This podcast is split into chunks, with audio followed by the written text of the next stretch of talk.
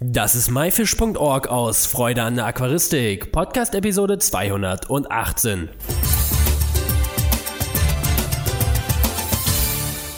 Hallo, mein Name ist Lukas Müller und danke, dass du wieder dir Zeit nimmst, mir zuzuhören. In der heutigen Episode geht es um ein interessantes Thema, nämlich um die Rochenhaltung zu Hause. Und dafür habe ich Torben Hohmann besucht. Hallo Torben, wie geht's dir? Ja, hallo Lukas. Mir geht's erst rein und erstmal herzlich willkommen bei mir hier zu Hause. Ähm, für die, die sich das nicht vorstellen können, wir sitzen hier gerade bei mir vom 4.500 Liter Aquarium und schauen uns die Rochen bei mir im Aquarium an. Ja, das ist auch richtig, richtig krass hier zu sitzen und so ein riesen Aquarium zu sehen mit den verschiedensten Rochenarten.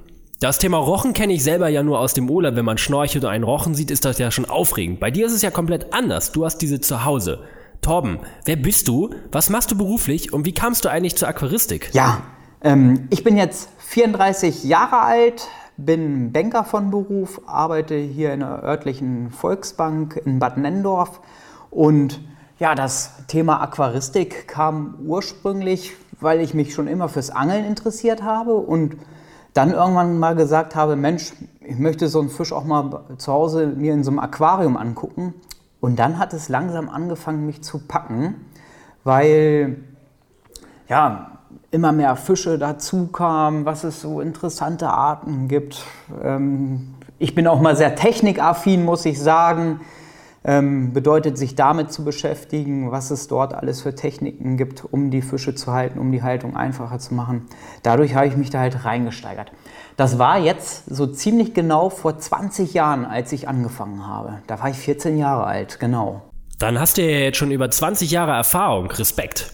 Ich sehe jetzt hier viele Rochen in deinem riesen Aquarium. Was fasziniert dich denn so an Rochen? Ja, an Rochen ähm, muss ich sagen, als ich die das erste Mal live im Aquarium gesehen habe, ähm, ich finde es halt einfach mega geil, wie die Tiere schwimmen, wie die sich verhalten.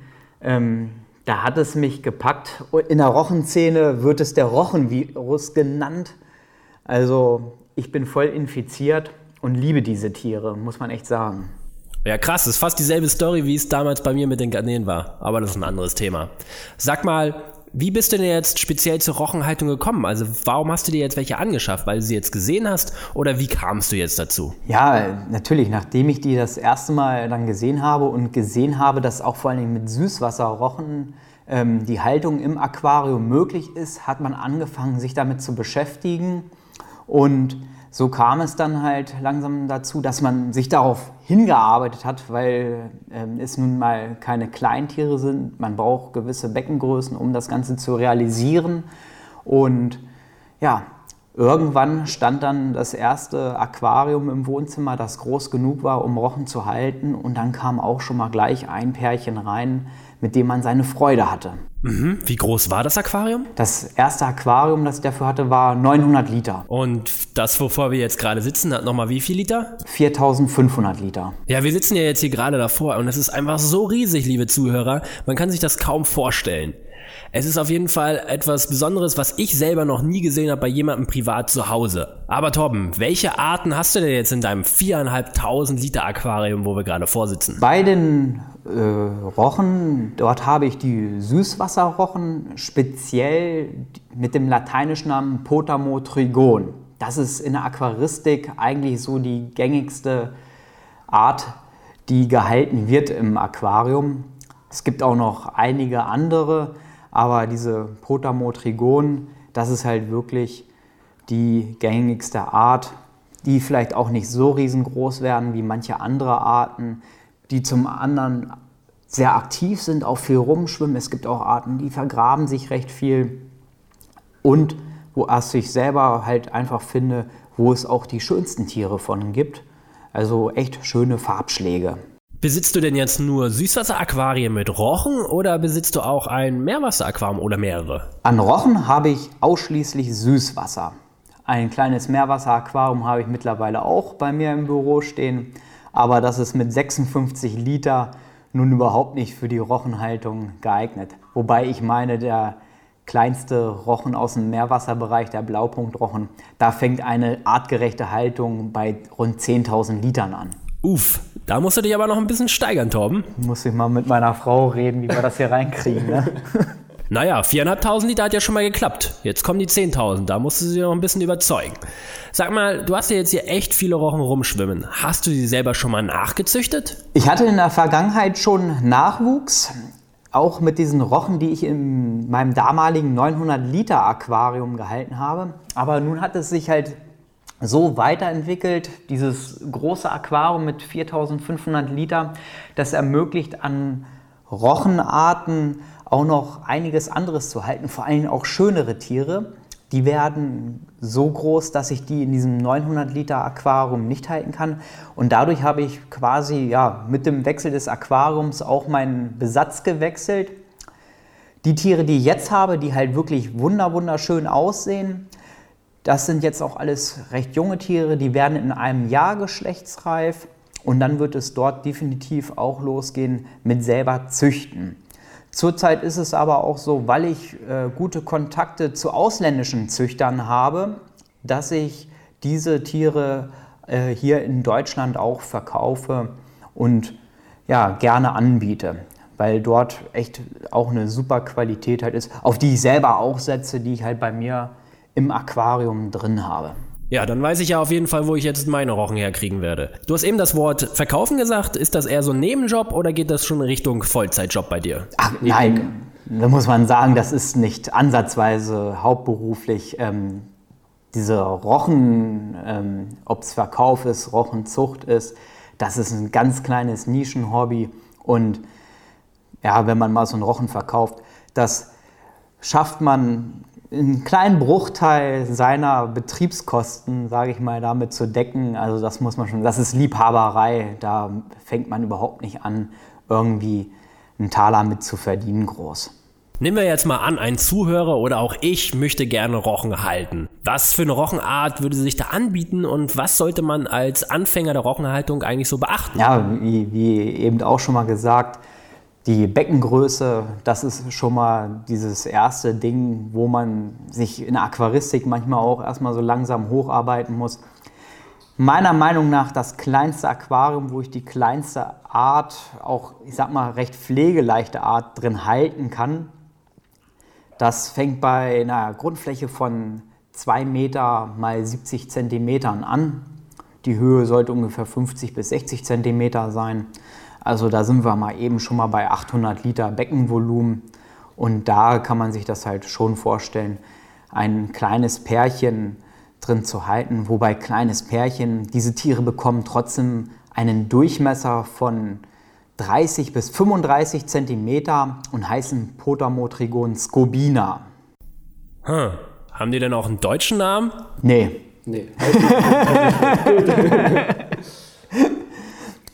Ist die Rochenhaltung denn jetzt einfach oder ist die schwer? Also für jemanden, der sich schon lange mit der Aquaristik beschäftigt, finde ich, ist es recht einfach. Also so im Laufbahn der Aquaristik, wenn man sich steigert und immer wieder Neues ausprobiert, da gehörte bei mir zum Beispiel auch mal ein Diskus-Aquarium mit, mit zu dem, was ich gehalten habe. Und ähm, Diskusse sind, ich sag mal, recht ähnlich von den Haltungsbedingungen wie so ein Rochen, also auch von den Wasserwerten her.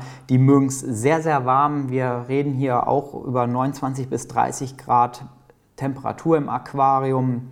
Wir, die Rochen mögen weiches Wasser.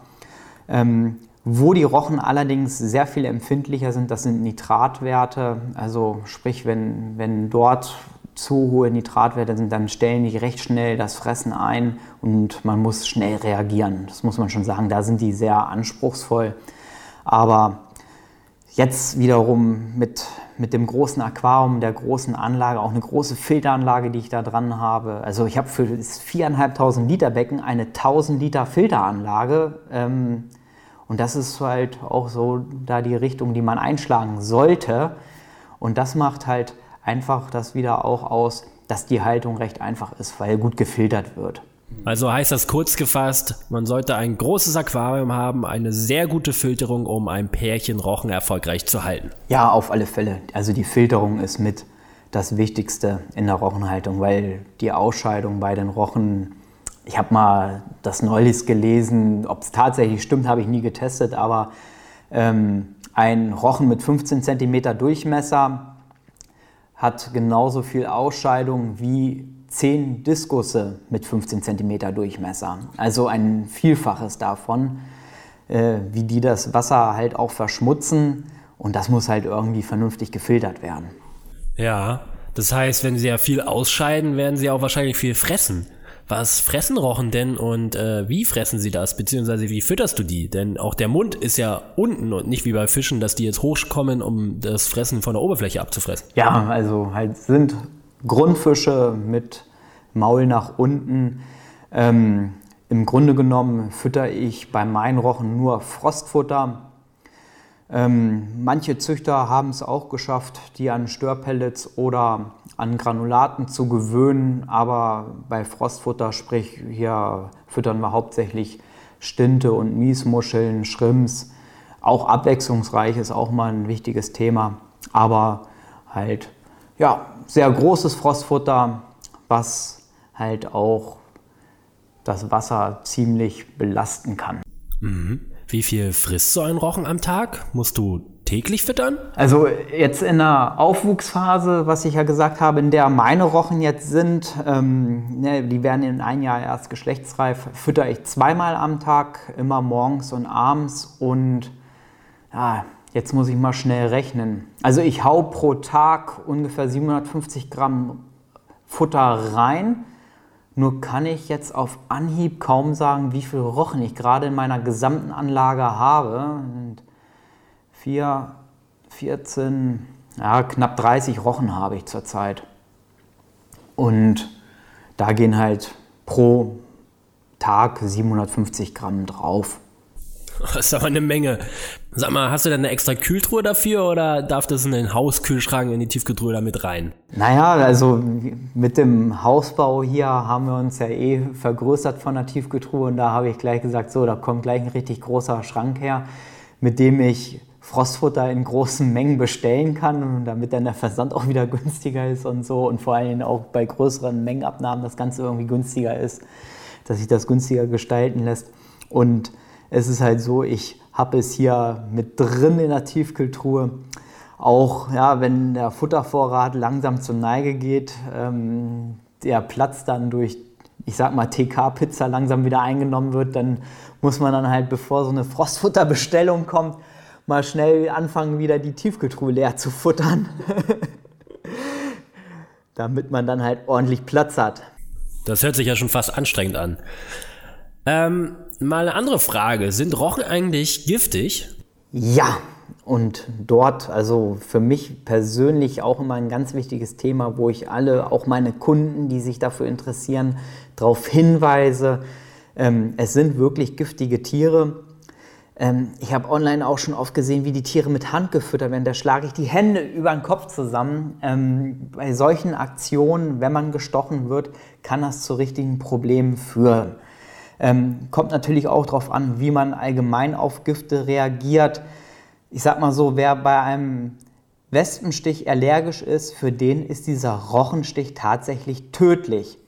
Ne, das kann bis zu Herzversagen gehen. Ähm, schönes Beispiel, dieser Steve Irwin, mhm. ich weiß nicht, ob du den auch kennst, diesen verrückten Krokodiljäger da, der ist an einem Rochenstich gestorben. Ne?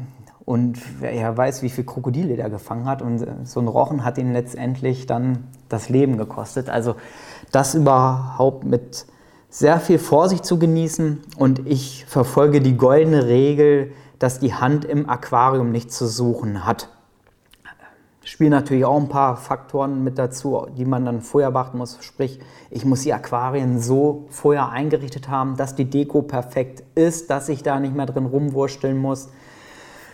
Mit dem Schwamm die Scheibe reinigen ist auch nicht möglich. Dort nehme ich immer nur einen Magneten und mit der langen Futterzange, wenn man doch mal irgendwie irgendwo was verändern muss an der Deko oder irgendwas einfangen muss. Also die Hand sollte nach Möglichkeit draußen sein oder einen großen Abstand zum Rochen haben. Ach, krass. Ja, kann man sich jetzt so gar nicht vorstellen, wenn man jetzt so mal im Sea Life guckt, wo diese Becken dann auch dementsprechend offen sind, wo man dann theoretisch die Rochen jetzt auch berühren könnte. Ja. Ähm, und es auch viele gibt, die sowas machen, ähm, ist das ja ganz schon äh, gefährlich, was sie da eigentlich tun. Ich habe schon von vielen Leuten gehört, halt wirklich, die dann dabei halt bei diesem Rumgefummel und so, zack, die sind dann blitzschnell zu diesem Rochenstich ist aber auch zu sagen, das machen diese Tiere nicht, ähm, ja, weil sie, weil sie andere Leute damit angreifen wollen oder andere Tiere damit angreifen, um die zu jagen. Das machen Rochen rein aus Selbstverteidigungsgründen. Also muss man vielleicht auch sagen, vielleicht gehört auch schon ein bisschen was dazu, dass so ein Tier einen überhaupt sticht. Aber es ist natürlich auch dieser natürliche Schutzreflex, wenn sich dieses Tier bedroht fühlt, das sieht man auch, wenn man so ein Tier keschern möchte, der sticht automatisch nach diesem Kescher. Ähm, und das geht so blitzschnell, es ist echt unglaublich und daher auch wirklich mit Vorsicht zu genießen. Ja, krass. Ist denn jetzt eigentlich jeder Rochen ähm, giftig, den es so in der Aquaristik gibt? Bei den Potamotrigonen sind auf alle Fälle alle giftig. Ähm, ich muss dazu sagen, teilweise in der Südwasser-Aquaristik, dort sind ja noch nicht mal alle Tiere erforscht, aber ich meine, die, die erforscht sind und entdeckt wurden, davon ist auszugehen, dass auch wirklich alle giftig sind. Mir ist es überhaupt nicht bekannt, dass es überhaupt ein Tier gibt, das nicht giftig ist. Ja, jetzt dadurch, dass sie jetzt giftig sind, ist es denn jetzt zu empfehlen für einen Anfänger, Rochen zu halten? Was sagst du als Experte dazu? Also aufgrund der Giftigkeit, ähm, wenn man mit dem nötigen Respekt umgeht, geht es auch für Anfänger, finde ich schon.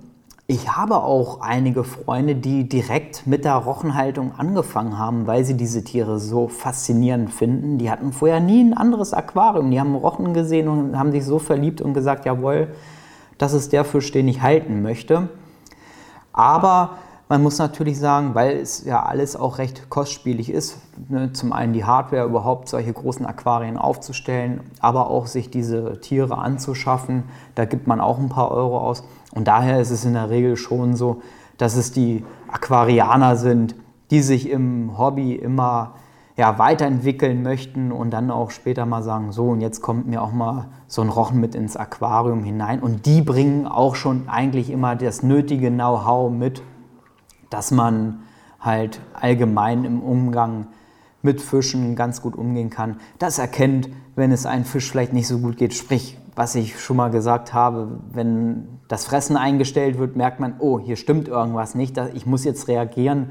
Ne? Dann schon mal einen Wasserwechsel machen ist immer, ähm, glaube das Einfachste, was jeder kennt und weiß, wenn, wenn an seinen Tieren irgendwas nicht in Ordnung ist einen kleinen Wasserwechsel machen oder auch einen großen Wasserwechsel machen und dann läuft es in der Regel wieder. Ne? Und dieses Know-how muss man halt einfach mitbringen. Was sagt denn so deine Frau dazu, dass jetzt hier die Rochen sind oder auch Bekannte, die dich mal besuchen?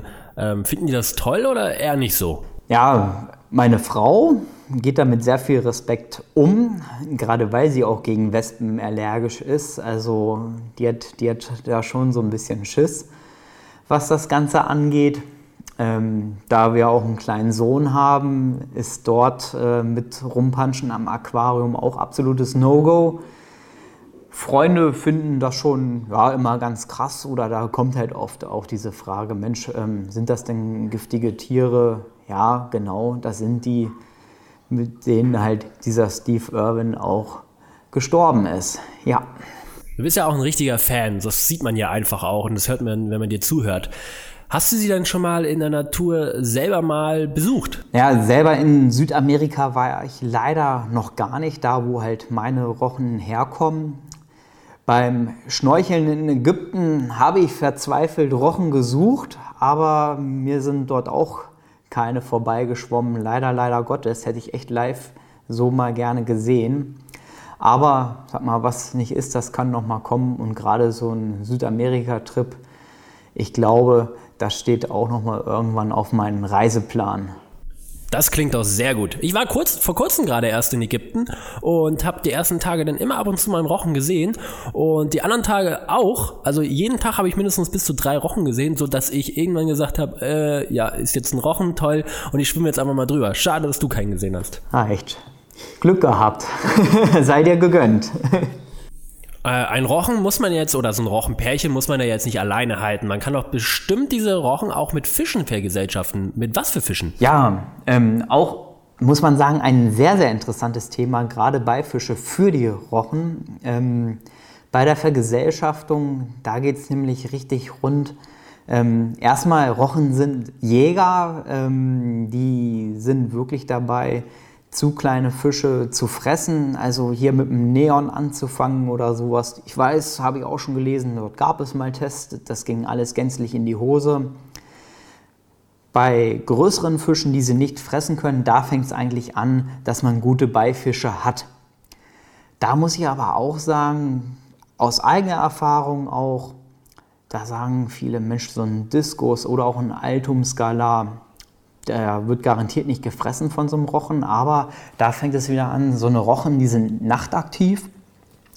Ähm, zu der Zeit, wo sich Altums oder auch Diskus sich am Bodengrund ausruhen, das stresst dann diese äh, Diskus und Altums halt so sehr, dass die ja, nach ein Jahr, anderthalb Jahre stressbedingt echt eingehen, dass das halt auch nicht so zu empfehlen ist, außer man hat wieder ein Aquarium, das groß genug für diese ganze Chose ist. Also ich meine mal, in meinem 4.500 Liter Becken, wenn ich hier jetzt vielleicht nur, nur drei, vier Rochen drin halten würde und eine ordentliche Diskusgruppe, das mag alles ganz gut gehen, aber mit so einem 800 Liter Becken und dann diese Vergesellschaftung, das ist nichts. Was allerdings ganz gut funktioniert, das sind Erdfresser wie Geophagos. Da sind gute Erfahrungen drin mit Heros halt, oder Zichler, Kambunbarsche. Das funktioniert ganz gut miteinander. Die Vergesellschaftung mit Ellwelsen, ja, gibt es hier und da auch negative Berichte. Aber da würden wir jetzt heute auch wieder richtig ans Eingemachte gehen, weil diese Charaktere zwischen den Elwelsen auch wieder so krass unterschiedlich sind. Da gibt es Elwelse, die gehen auf Rochen los, greifen die an, raspeln da die Rücken ab. Daran geht letztendlich der Rochen ein. Also dann natürlich wieder die andere Seite, dass ein Rochen auch versucht, so ein Elwels zu fressen. Ähm, also da gibt es richtig viele Fische, die halt gehen, aber halt auch nicht gehen. Und wie zeitintensiv ist das Hobby, Rochen zu Hause zu halten? Ja, von der Zeitintensivität ist es eigentlich recht harmonisch, muss ich sagen. Natürlich dieses zweimal Füttern, mit Frostfutter wohl bemerkt füttern. Es ist nicht so, dass ich einfach mal die, die Dose mit Trockenfutter reinkippe. Für die meisten Rochen, weil die bei mir ja auch noch jünger und kleiner sind, schneide ich mit sehr viel Liebe das Futter auch immer noch klein. Das dauert schon immer so ein bisschen, aber ansonsten ist so ein großes Aquarium ja wieder recht einfach, weil man sehr viel Wasservolumen hat und ein sehr großes, stabiles Biosystem hat. Ja, kommt natürlich, ich sag mal klassischerweise ähm, jede Woche der Wasserwechsel dazu, der hier dann auch bis zu 50 Prozent betragen darf. Bei mir persönlich allerdings wieder ist es so, dass ich ähm, mein Aquarium ja, mit der Hausbauplanung gleich alles in einem gemacht habe. Ich habe hier einen Frischwasseranschluss dran, ich habe einen Abwasseranschluss dran.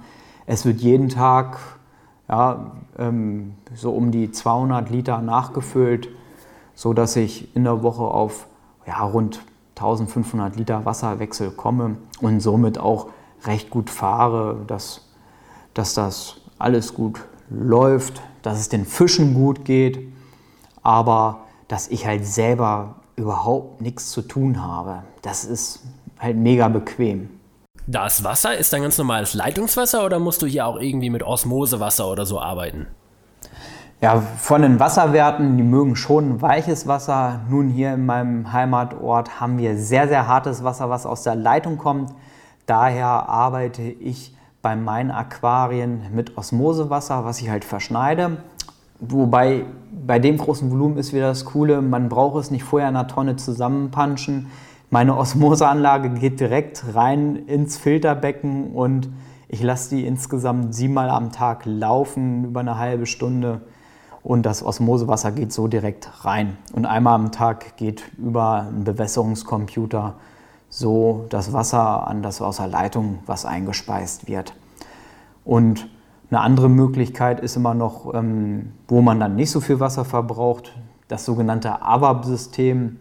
Gut, würde jetzt auch wieder den Zeitrahmen sprengen, da ist alles zu erklären. Hier arbeite ich mit Mischbettharzen, was halt Wasser neutralisiert, mit UVC-Klärern, mit Nitratfiltern, so dass man so ein Aquarium sogar ohne Wasserwechsel fahren kann. Also die eine Anlage fahre ich mit Osmosewasser, das ich verschneide. Die andere Anlage fahre ich mit dieses, diesem AWAP-System.